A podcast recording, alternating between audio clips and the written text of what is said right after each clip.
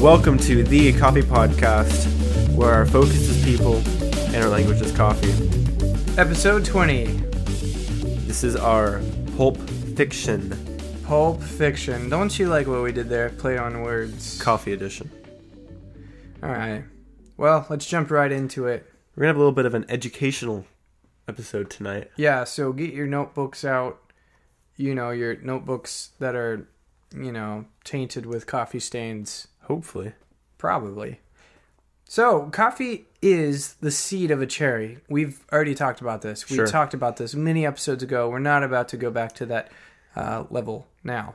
But with that, there's this thing called processing. Yes. Wes, let's jump into processing. Well, processing is uh, pretty much how you make your coffee consumable um, before your coffee can be roasted, and uh, after it is picked off the tree, it has to be processed. Um, and there are three different ways to process your coffee. As many of you have seen, there are washed coffees, natural, and honey processed. Now, there are varying shades of honey processed coffee, but we'll just stick with those three Yeah. for now. And I think too that there are probably more processes coming about at this time that we're not going to cover because you just don't see them. Yeah, um, there is some little experimentation going on out there. La Palma, Le2 Con being one of them. Uh, but essentially, they're experimenting with the washed process Sure. form. Um, so, yeah, we're going to kind of jump in and uh, kind of define or uh, bring to light what these processing methods, uh, how they how they come about, and um, how they impart quality into the bean themselves. So let's start with mucilage. Sure. What Now- is mucilage? Yeah. And let me start here. Uh, you know when you get a cold and and you get that really nasty snot. No, wait, that's mucus. Yeah. that Oh, is- my bad. Mucilage is not mucus. oh, my bad. Uh, mucilage is if you're looking at the coffee cherry itself, it kind of has layers. On the outer layer, you have the pulp. The next layer in is the mucilage. The next layer in is the hull, also known as the husk. What or the parchment, or the parchment. And then you have the seed. Yep. And I guess in between even those would be the silver skin, kind of silver chaffy skin. stuff. Yeah. so right after you cut through the pulp, there's this mucilage, and it's basically this organic substance because that's what coffee is. Yep. Um, that affects greatly. It's a direct effect on the way a coffee is going to cup. So whether or not it's present in the process of, um, in this part of the process, Yeah. and it's going to change those flavors drastically. Yeah, it does seem that, as you guys will come to find, that the three different stages of processing um, mainly have to do with whether or not mucilage is involved and how.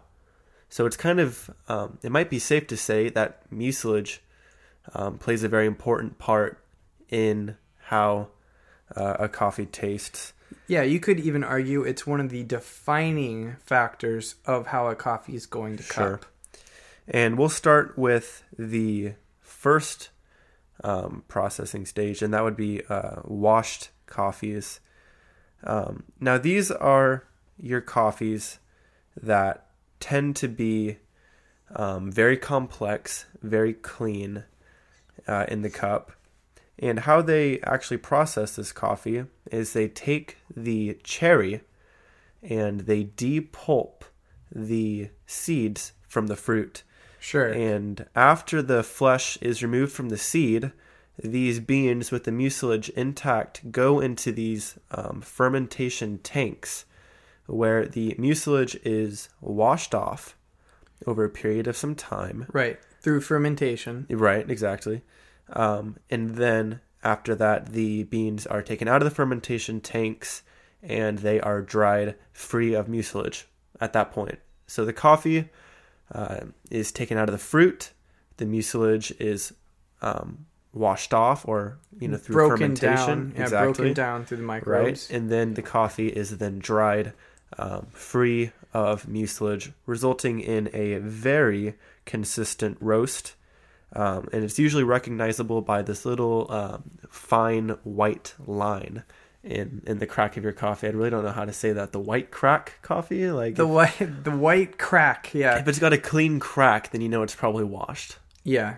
I mean, Wes Wes was just showing me a coffee that he had. Uh, we Yeah. both had a natural and a washed, and he was showing me the wash. You can clearly see a white crack down the middle. It's of- like it's like a bean. It's chaff or silver skin in the center there. yeah, it's almost like it's like caught in there. Yeah. And I don't want to make analogies. I just don't.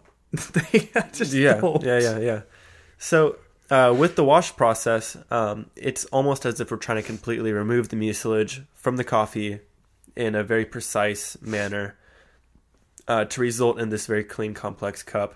Now, there are some um, defects that can come from this processing method, and this usually occurs when these beans um, are left inside the fermentation tanks for multiple rounds. Uh, like when they're transferring the beans out of the fermentation tanks to be washed, a few might get stuck in the in the tank, and they you know go through a couple times, and those beans actually become overly fermented, um, which results in the ferment defect, which, uh, as Jesse cupped for the first time last week, Correct. was uh, it's a very undesirable rotten fruit flavor. Yeah, putrid. Yeah, very recognizable and um, only found in washed coffees. Right, and I think that this was kind of a misconception that we had to even go back over because I think when people think washed coffee, they assume that these things don't happen for whatever reason. It's like you assume, oh, well, it's washed, so you you somehow skip over in your brain like, oh, the whole fermentation process that could go real wrong. And if it does, it's really bad. And it's really, really bad. Yeah. Whereas you might think, oh, you're going to get that out of the natural and you get it in a washed. Mm. So, um, and keep in mind how you can apply this as you go buy whole beans, roasted whole beans, and when you go buy, yeah, I mean, even if you bought green bean, sure, yeah. um, as you're listening to us go through these three different processing. Yeah.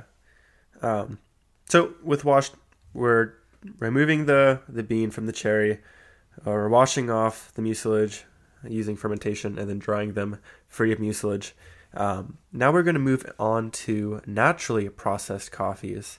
Now this is quite a different approach from the washed, in the fact that the coffee is not pulped at all. These cherries are picked, and then they are immediately dried in the flesh, still intact. The pulp is not taken off the, the bean. These beans are drying in the cherry Which, For- for yeah, yeah. for a certain amount of time, and the bean really gets to absorb all the sweetness, um, all the sugars from the flesh itself before it is uh, washed off, um, leaving a very fruit forward cup absolutely. and uh, these tend to uh, produce more of a motley roast or an uneven roast because of different densities um, and many different factors. They're not as consistent um, in the processing stage. But one thing they do have is the fact that they are much fruitier than the latter washed process. Correct. And back to what we kind of said on the last episode, those natural Ethiopians Sure. that a lot of shops are carrying Yeah. have all those features, have the fruit forwardness, Right. and all these things because the beans themselves are being processed within the cherry. Right. Um, and I don't know, maybe I just missed you say it because I was just like off in La La Land. but, Right. um, you mentioned in what kind of countries these come from, right? So Ethiopia. No, yeah. So I, ha- I haven't brought it up yet, but um, this was kind of like the primitive stages of coffee processing. It was uh, very um, easy to do because it did not require a water source. So a lot of the times you'll find these naturally processed coffees most prevalent in um, coffee producing regions where water is more scarce or it's more valuable and they don't have the resource or they don't have water as a resource um, to be able to wash their coffees. Uh, in some case, it may be considered by green coffee buyers to be uh, inferior to the washed coffees because of this. Um, it is sometimes considered to be uh, less valuable and more are slightly dirty compared to washed. But again, it's all on preference, and a lot of people really love naturals, myself included.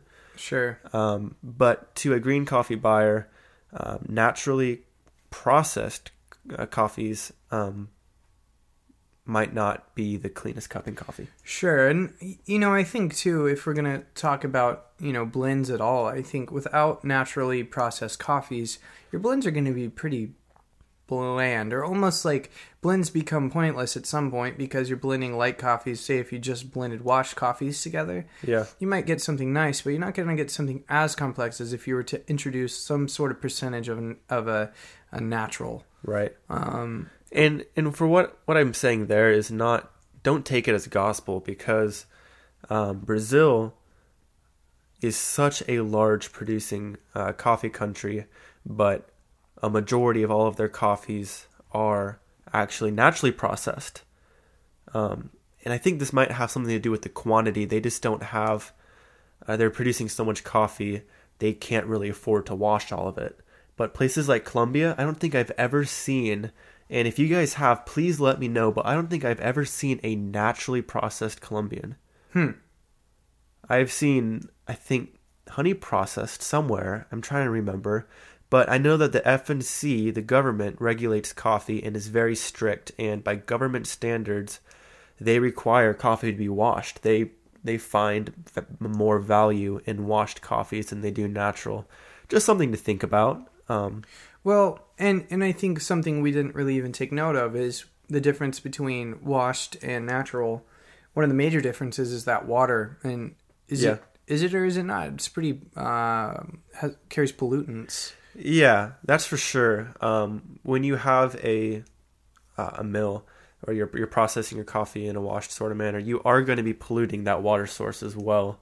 So there have been some really awesome steps done um, in you know recent years about these types of uh, natural filtration systems that you can use for your water source um, to try and not completely ruin it Sure. um, but and there's you you'll hear stories of um, Stumptown even had a direct trade contact with someone in Rwanda for a few years, and um, their water source actually dried up. So this uh, co-op or this farm was actually hiking five kilos there and back just to bring water in to wash their coffee. You were That's wild. Yeah, yeah. That was on that uh, uh, film about coffee. film about. That's coffee. right. Yep. So Stumptown actually came in and they built um, a well, right? Or they, Right. they they were able to uh, redirect water um, to the processing plant so that they could continue to wash their coffee. Yeah. Um, yeah. But moving on to honey processed coffees. Now this is where um, there can be a little bit of confusion. I know myself until it was really described to me, I, I kind of confused honey processed coffee with naturals. And here's why because the honey processed coffees um, are depulped. So the bean is taken out of the fruit, but the mucilage, that outer fleshy le- uh, layer, is left on the bean and then it is dried with the mucilage on it. So um, I guess you could think of it as it's like a semi-natural, right? Because naturally processed coffees they're dried with all of the pulp, all of the flesh on it, whereas a honey prep um, just has a thin layer of mucilage left on it. Yeah, this is this one's really interesting to me, and you don't necessarily see too much of this. I'm, I'm trying to think how often I see honey process. It's yeah, it's coming more popular, that's for sure. Yeah, yeah, it's it's growing in popularity, and I think the reason probably is because people want both.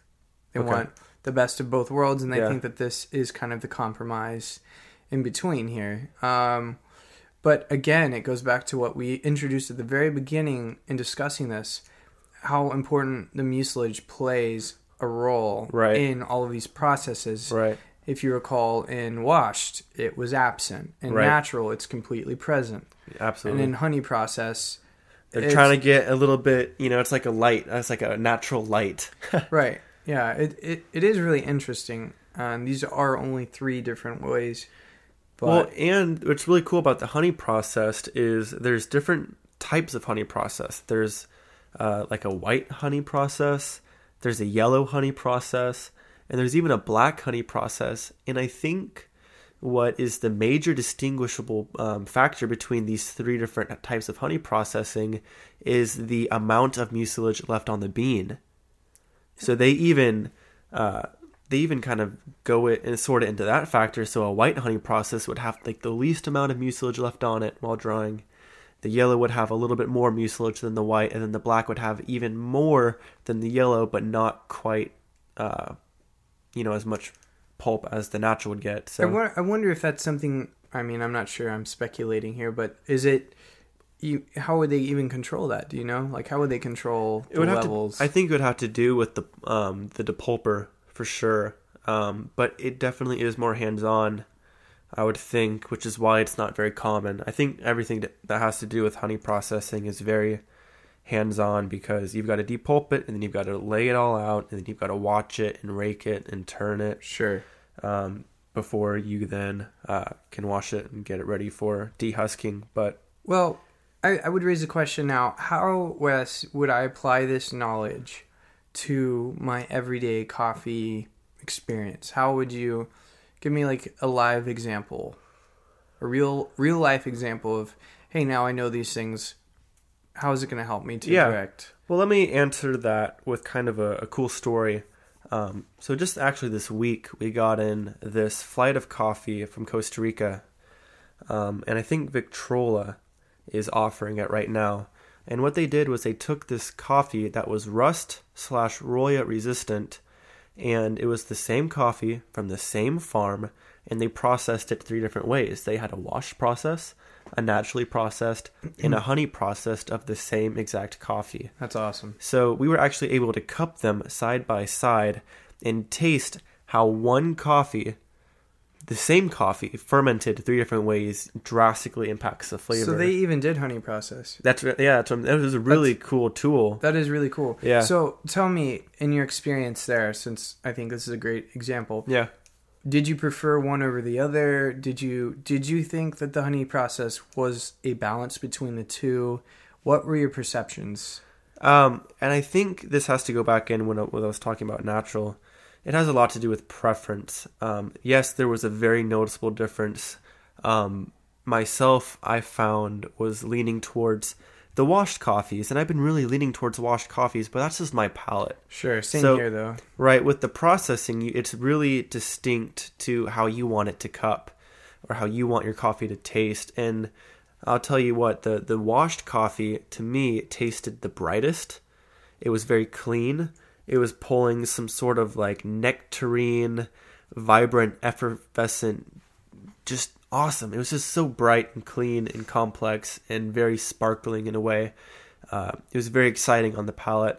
And then you moved on to the natural, and the natural was, or I'm sorry, we actually moved on to the honey process after Mhm. that. Um, and the honey processed was good. I mean, it was big.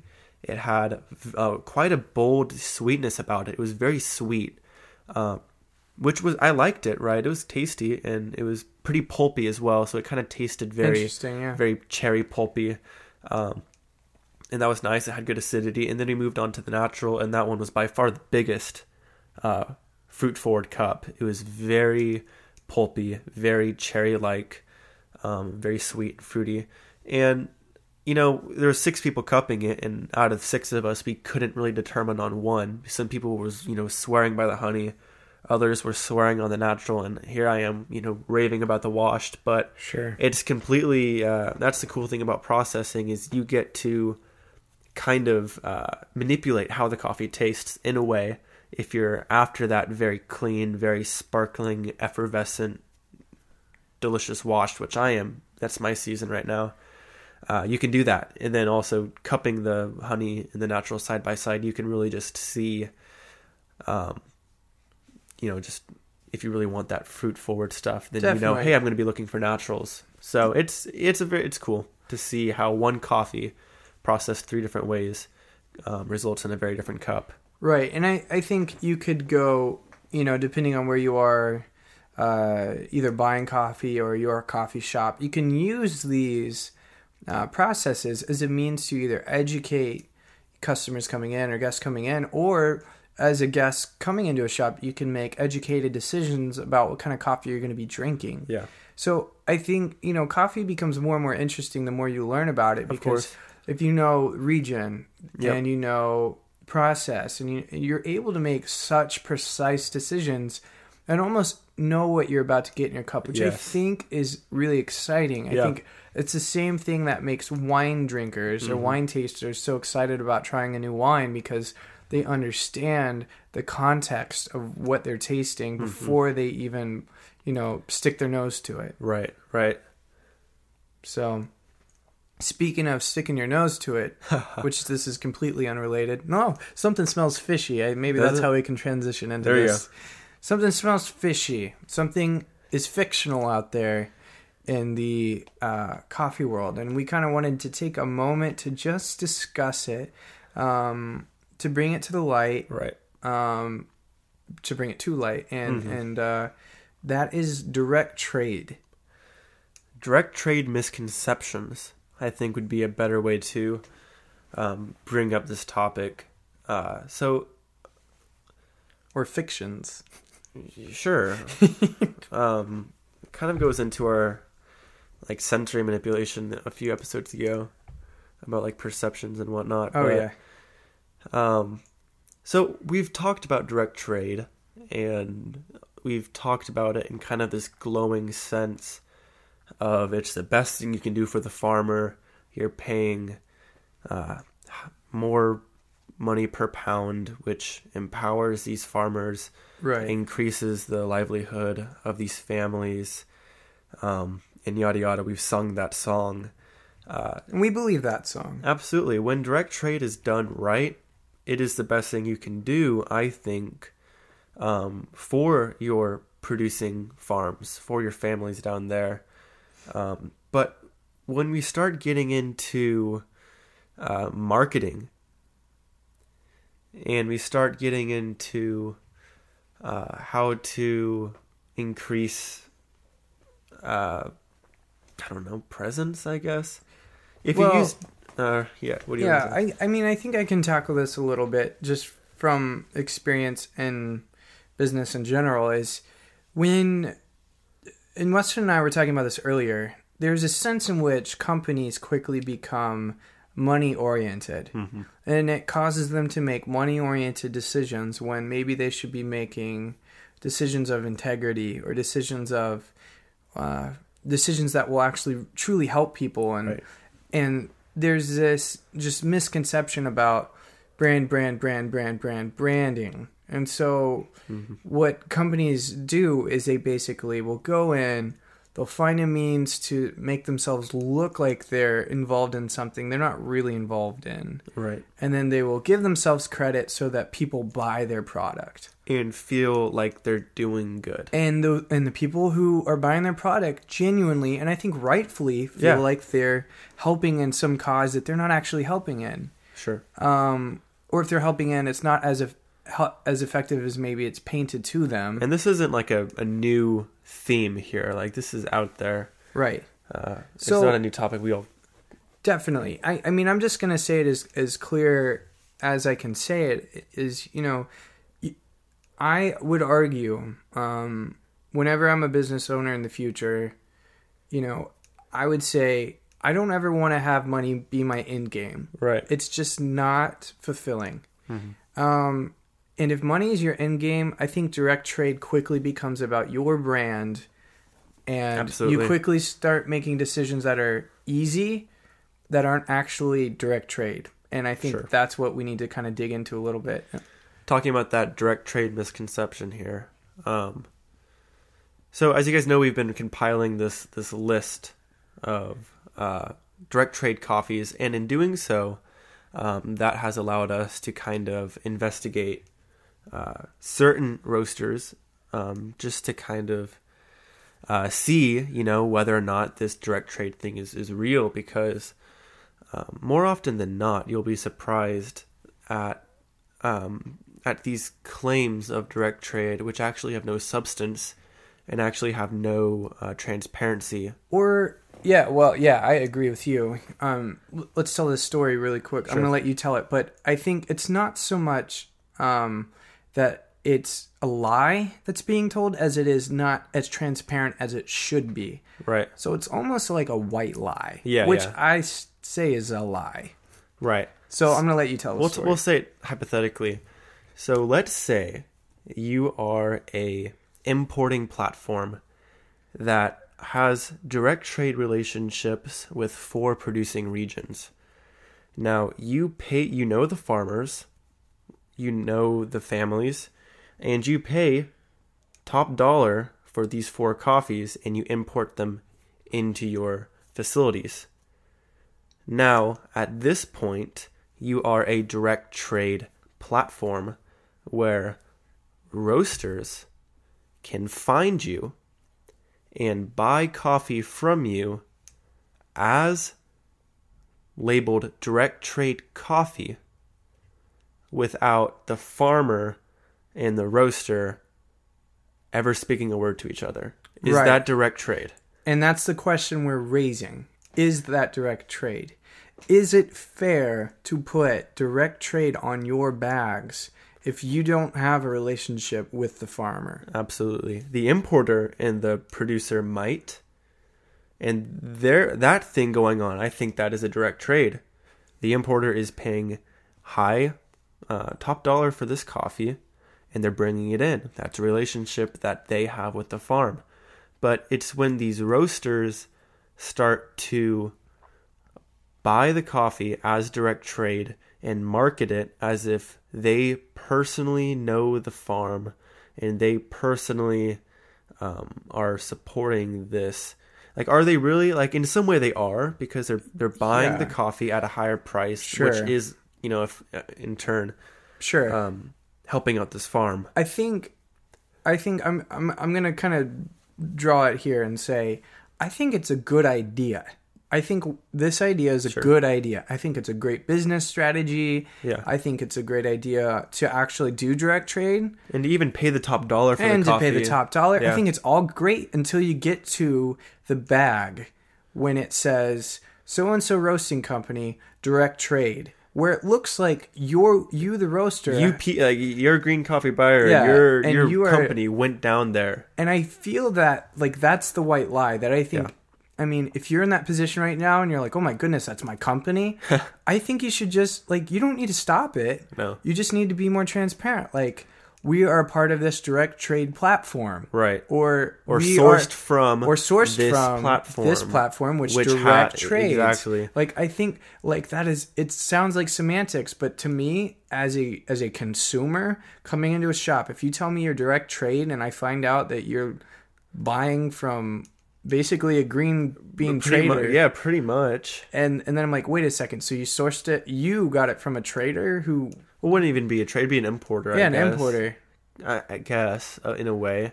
Well, Um, The point of it is, Yeah. it's not very transparent, and it's No. to me very mischievous. It's very like, oh look over here while my hand's doing this. Like, come Right. on, like, like that's not transparency. And I think that's that- marketing. That's marketing. Yeah. And if you think good marketing is lie marketing or white lie marketing, then I I don't even know. You know, I've even seen on bags, uh, roasters put their importers on the bag.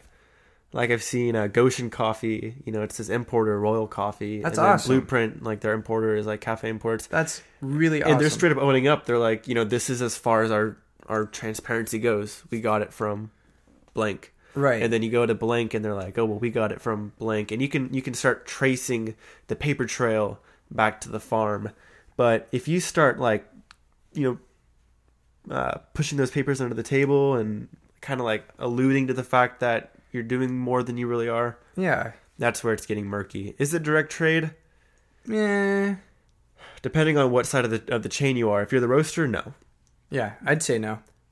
you know but it is a good idea and i think it is kind of um, it's great that these roasters are able to go and pay the higher dollar for something that will be in turn helping the farm but if you're going to say direct trade on your bag at least go and visit them Yeah. make a flight down there shake the guy's hand take pictures of you and the farm whatever if you're going to label direct trade Trans- get to know the farmer transparency. yeah You're listening to the Coffee Podcast, where our focus is people and our language is coffee.